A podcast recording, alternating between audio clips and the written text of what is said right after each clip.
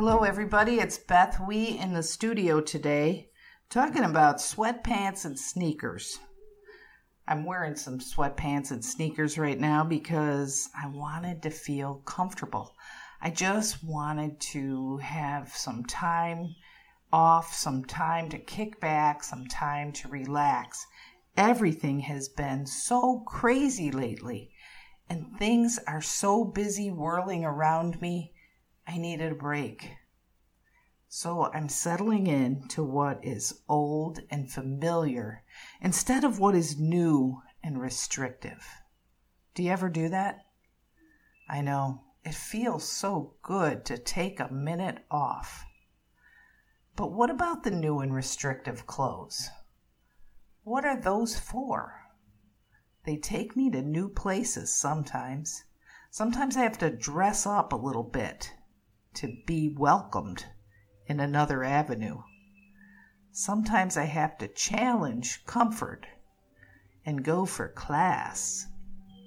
Are you laughing at me? Yeah, if you knew me, you would be.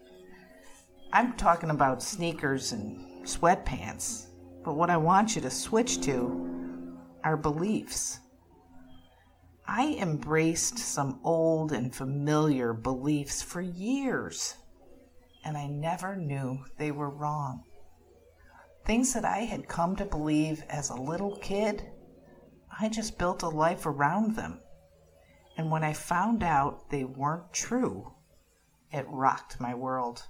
I'll give you an example. This is a hardcore one. It's not even a, it's not even basing on any relationships I have, except with medical teams. When I was a child, I was in the hospital for three months and I had a nose tube in me. Years later, in my 30s, I was watching a television show, and the patient on the screen had a nose tube. And I mentioned to my companion, you know, when they put those nose tubes in, they fill your mouth up with ice so you can't scream because it hurts so badly. My friend paused the television and said, Wait a minute, what? And I said, It's true. I had one once. They fill your mouth up with ice so you can't scream because it hurts so badly. This friend happened to be a paramedic, and he said, You know, Beth, um, I think they fill your mouth up with ice so that you'll be swallowing and guiding the tube where it's supposed to go. I looked at him quizzically and said, Oh, that makes sense. For 25 years, I had believed that the doctors would actually fill my mouth up with ice so that I couldn't scream because what they were going to do would be painful. I didn't go to the doctor very often as an adult. I avoided taking care of myself when I was sick. I didn't want to give anybody the right to cause me pain so that I could get well.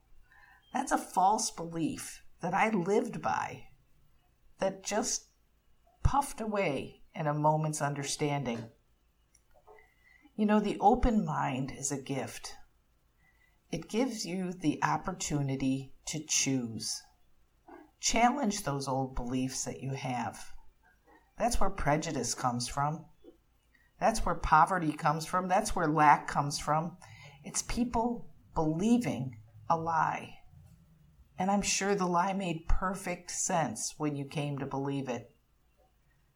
Sometimes young children develop beliefs based on their experience, but they're developing that belief with the mind of a child.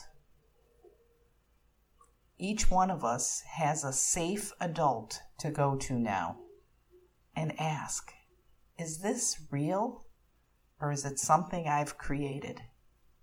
Who's that safe adult? You're right, it's you. Reject what doesn't fit.